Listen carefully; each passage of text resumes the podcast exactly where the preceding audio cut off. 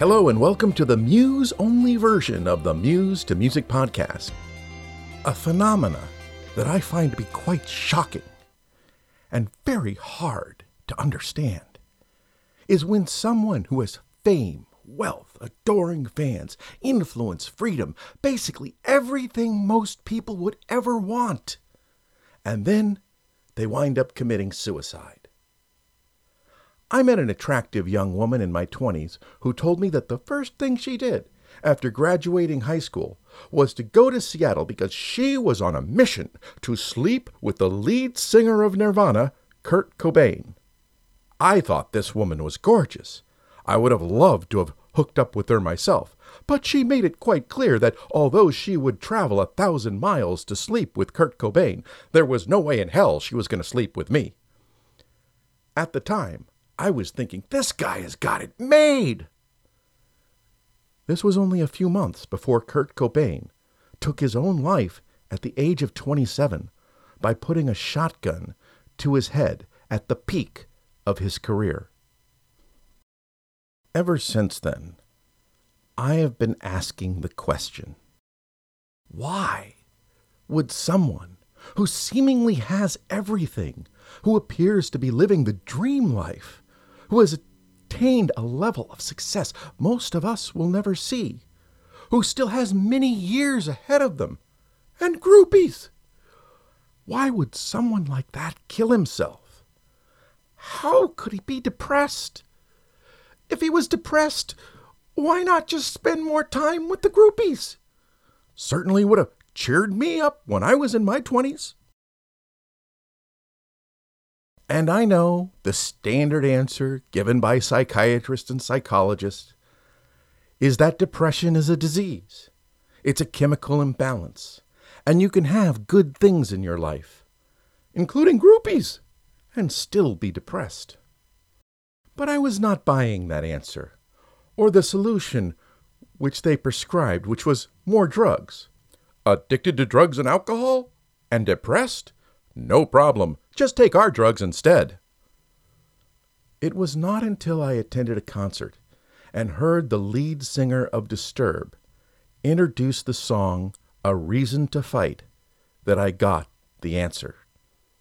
I had seen lots of documentaries on great artists that killed themselves, and when he introduced the song, I got it.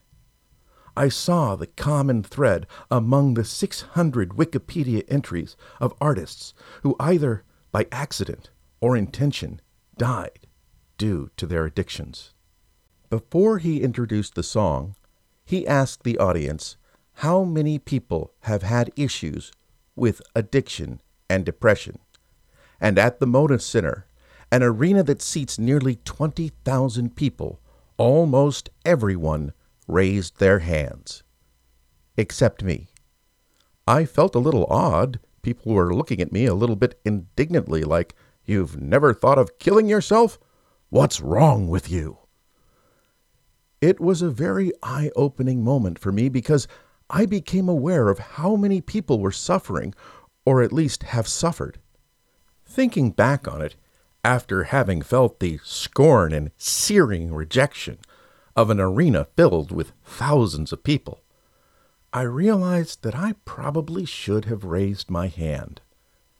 At the time, I had completely forgotten who I was years ago, when there were times I had been addicted or depressed, or just mad at myself, hating myself, feeling worthless because I was incapable of living up to the high standards that I had set for myself.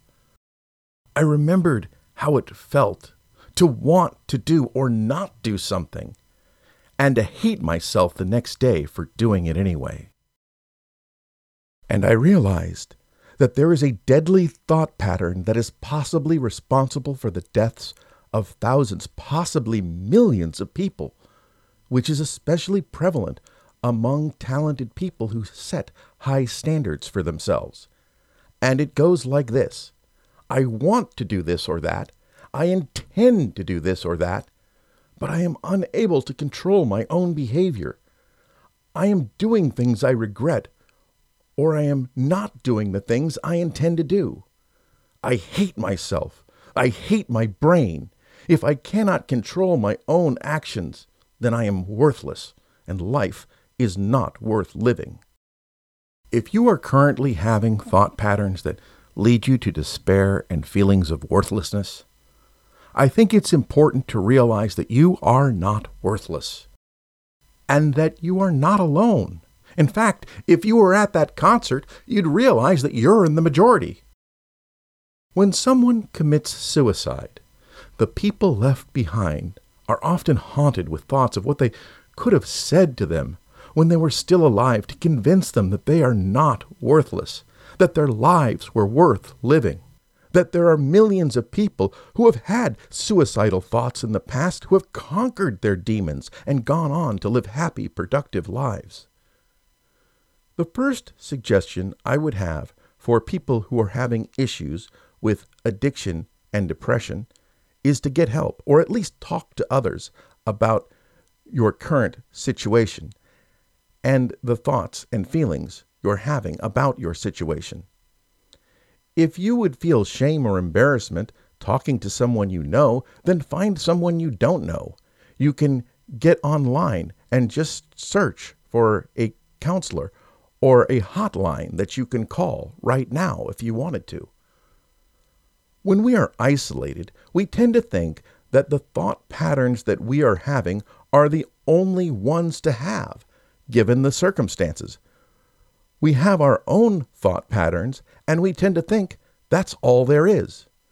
Just talking to others helps us realize that the thoughts we are having as the result of what is happening in our environment is not the only possible way to think about the situation, that there are an infinite number of ways that we can perceive and respond to a given situation.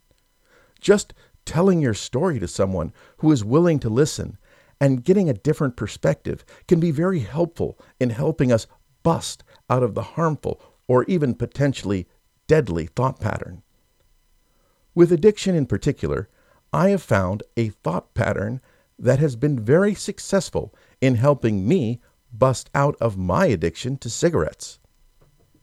Cigarettes is one of the most powerful addictions that one can have. It's not as devastating as other addictions since you can smoke and basically remain functional up until the time you die a premature death from smoking cigarettes. The key to me quitting my addiction was the awareness that the uncomfortable urge that gnaws at you until you fulfill the addiction is temporary and it just lasts a few minutes, and it will go away whether or not you feed the addiction. Now, it will return possibly the next day, the next week, or maybe even within the next hour. If you don't like that feeling, that irritating urge to satisfy your addiction, then the best way to eliminate that feeling is not to feed it. If you give in to it, it will conquer you and it will come back again and again to enslave you with regularity. If you can stay strong and win the battle, the urge will go away. It will come back. But if you can hold off and win again, the urges will be weaker and weaker and further and further apart until there will be a day that the urge has completely gone and you will be free